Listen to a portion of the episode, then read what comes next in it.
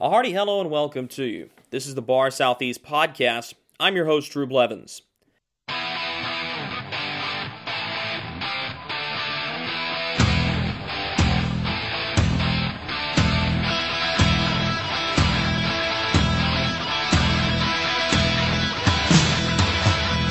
Carolina Hurricanes return home from their Western Conference road swing to take on the Toronto Maple Leafs at PNC Arena, and things did not start out well for Carolina.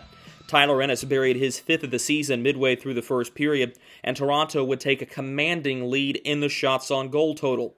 Justin Williams, though, would collect a feed from Sebastian Aho midway through the second and would bury it upstairs on Frederik Andersen, tying the game at 1. In short order, though, Morgan Rielly centered a puck off of Dougie Hamilton and by-starter Peter Mrazek to make it 2-1 Leafs. Patrick Marleau would bury a feed from William Nylander 5:49 into the third period to make it 3-1 Toronto, and John Tavares would add the icing on the cake with his 19th goal of the season. Toronto with a commanding victory over Carolina, 4-1. Not the game the Carolina Hurricanes were looking for tonight, and that might be an understatement. This is one for Carolina that, in all facets, was disappointing. There were a couple of guys who had decent games. Justin Falk was even, despite the 4 goals against. He wasn't out on the ice for any of them. He is becoming the defenseman that everybody expected him to be this season. Outstanding on the blue line for the most part this year, but the goaltending, shaky. You don't put this one on the goaltending. There wasn't a lot of an offensive attack. There were defensive breakdowns. Dougie Hamilton had an especially rough night, and this is one that, in my opinion, you're going to ball it up in a nice, tiny little paper ball, and you're going to find the round file with it, and go into Thursday at Montreal with a clear mind as best you can. We'll talk about what went on exactly in this hockey game. We'll talk about what's going on for the season outlook as a whole. And we'll also talk about what's coming down the pipe for the Carolina Hurricanes. But first, as always, here on the Bar Southeast Podcast, we lead off with our trivia question, which tonight is this.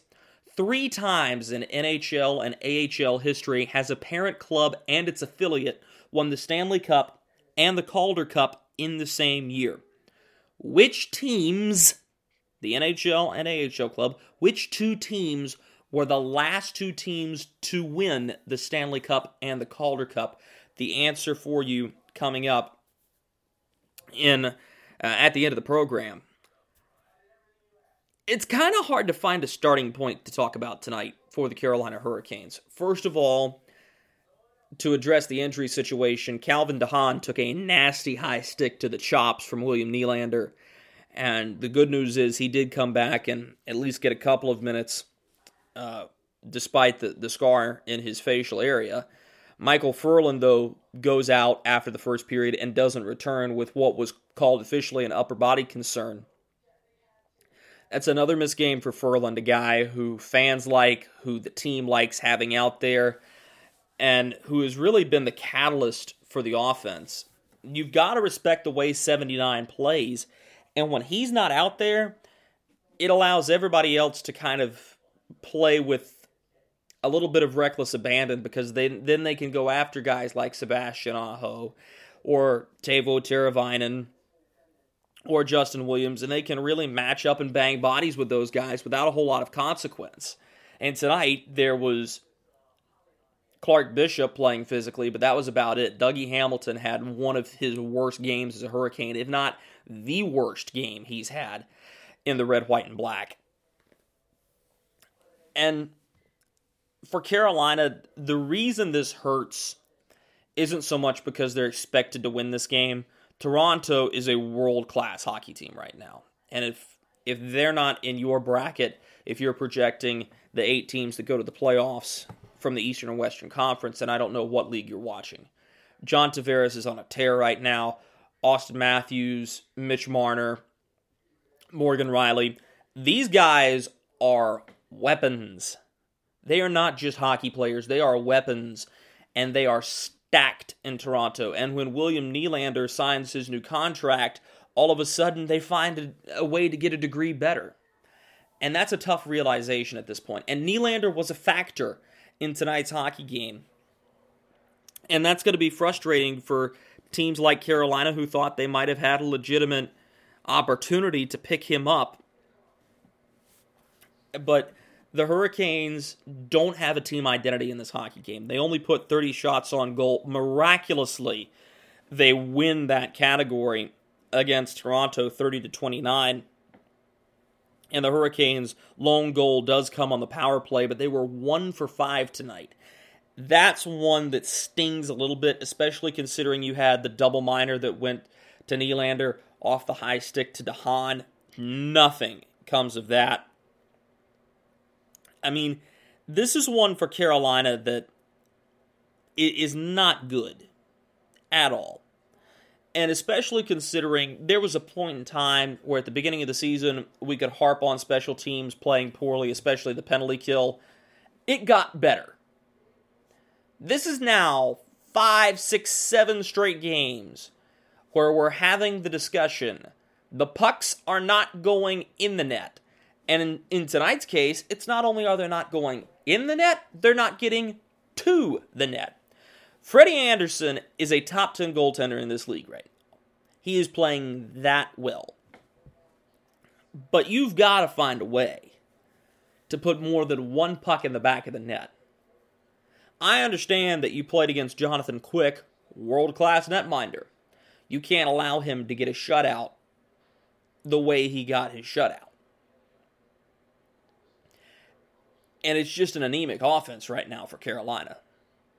And I don't know what the front office has cooking right now. If there was a move in place to try to acquire a guy like William Nylander, it would have helped Carolina. But more so than consistency in the net, which I think eventually you're going to get to, more so than that, at this stage in the game, you've got to find somebody who can score the puck, who can make the individual efforts, and find a way to put the puck in the back of the net. Could be Sebastian Aho at a point or another. Michael Ferland is out right now, but he's been the guy. Justin Williams has shown sparks, but he's aging. There are no pure young goal scorers. There isn't a Mitch Marner on this team. There isn't an Austin Matthews. And there are those of you who are going to start crying and going, wait, Drew, wait, what about Sebastian Aho? Well, what about him? This has not been the simply sensational Finnish kid that shouldered the workload the past season. Hasn't been that guy. And the reason why is he doesn't really have to be at this point. He's a good hockey player, but he is not on the same level as the guys that were just mentioned and the guys that play for the Toronto Maple Leafs. He's not. He's not on Brayden Point level at this point. Sebastian Aho is a very nice piece, but he's not just an individual player. He needs people around him to get him the puck. His skills are good, but at this point we haven't seen the flashes of the excellent individual efforts that made him a sensation last season. And again, that comes with a new culture. And personally, I'm okay with it if you've got guys that are staying healthy and not having to recycle pieces in and out from your scratches. And that's not a harsh critique on Aho. It's that he's a little bit undersized.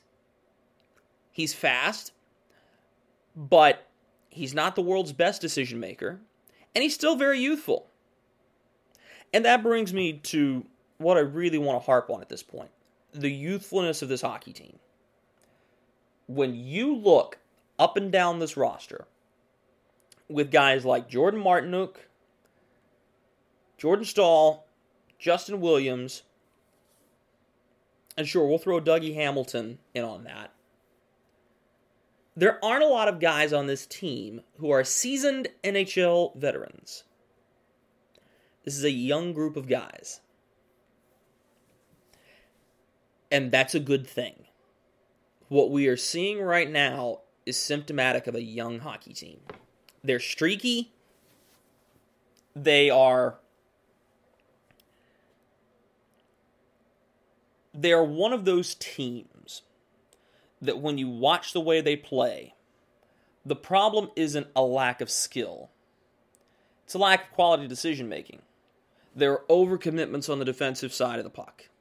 There are missed passes offensively. There are chances to shoot the puck that are passed up. These are all symptomatic of guys who are at a level that they haven't played at before. That's a good sign. Because that means at this point, you've got a team that is still fighting and keeping its head above water in a tightly packed metropolitan division, and these are guys flying by the seat of their pants, essentially. You've got to keep in mind that this is the same Carolina Hurricanes team, plus Michael Ferland, who I think is a big part of their success, that took it to Toronto 5-2 when the Maple Leafs were in Raleigh last. This is the same Carolina Hurricanes team that finagled 9 points on a 6-game homestand in November.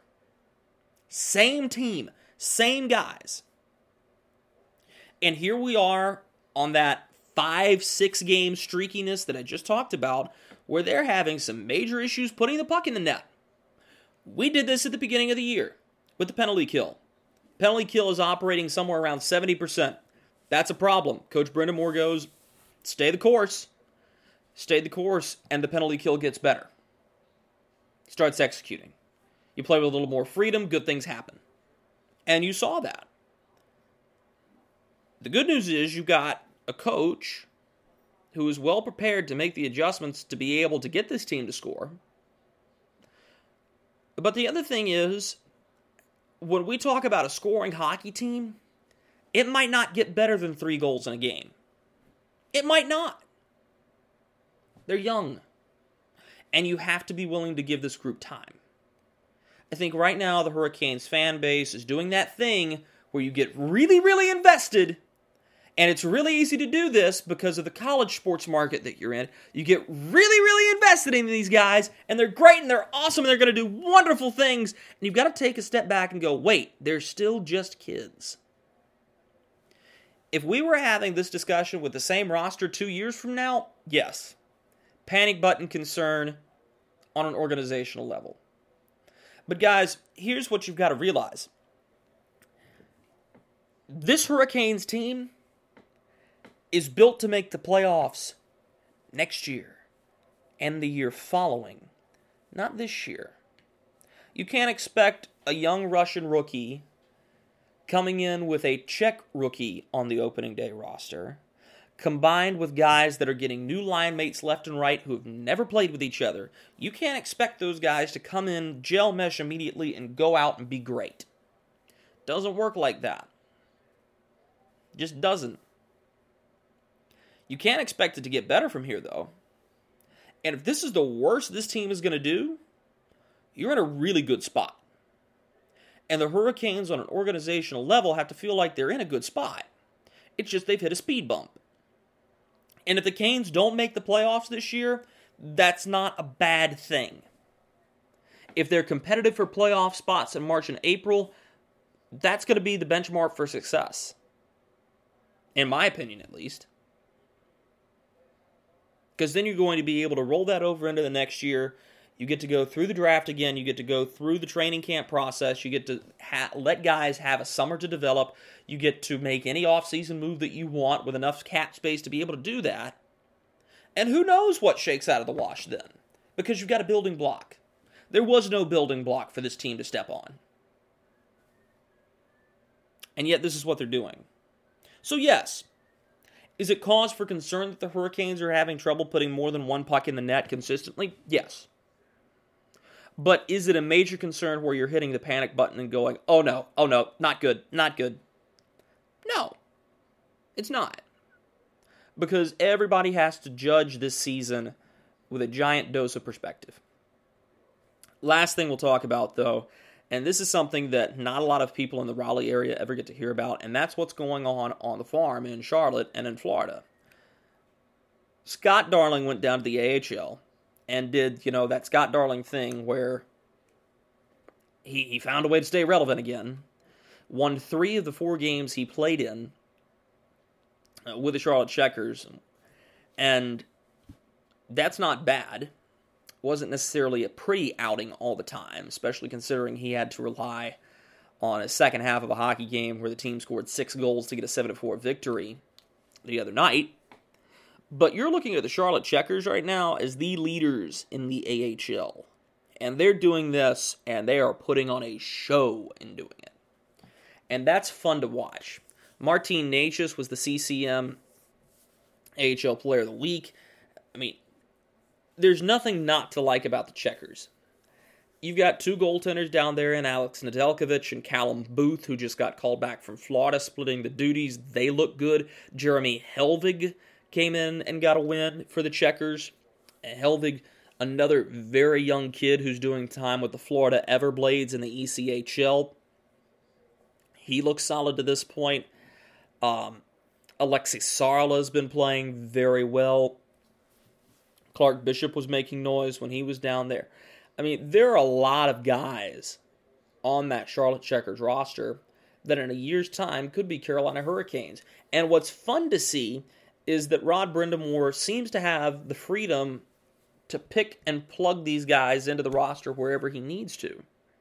That's good news, because that means there are guys that are playing in Charlotte that are now getting the NHL playing experience, which means instead of you having 20 guys who are getting good NHL experience and other guys who are just becoming really good minor league hockey players, now you're starting to build your base. Now you're having really good minor league hockey players who are getting NHL experience and playing at this speed, not to mention those other guys are getting experience and are stepping into the primes of their career. Good spot for Carolina, and congrats to the Charlotte Checkers for what they're doing down there in the Queen City. It really is a good time to be a hockey fan in the state of North Carolina. And if you want further proof than that, North Carolina State Wolfpack are right now on a school-best 14-game winning streak. They ended this first semester of play at a perfect 14-0-0. They're good. Number 3 in the Southeast rankings that came out for ACHA Division II hockey. They're inching pretty close to what would be an automatic bid into the regional and national tournaments. That would be a lot of fun to see those guys go far. University of North Carolina at Charlotte, the 49ers won the ACCHL last year. It was a good group of guys last year, too. So a lot of good things going on for hockey in Raleigh and in Charlotte, and a lot of fun to see what's on the horizon. Answer the trivia question for you tonight is this.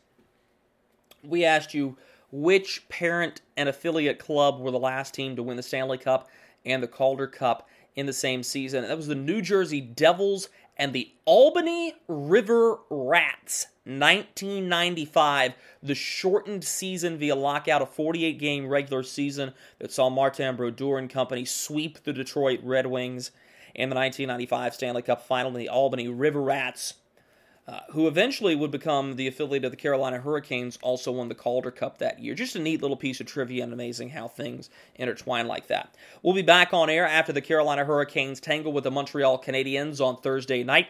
Until then, this has been the Bar Southeast Podcast. I'm your host, Drew Blevins. Hope you enjoyed.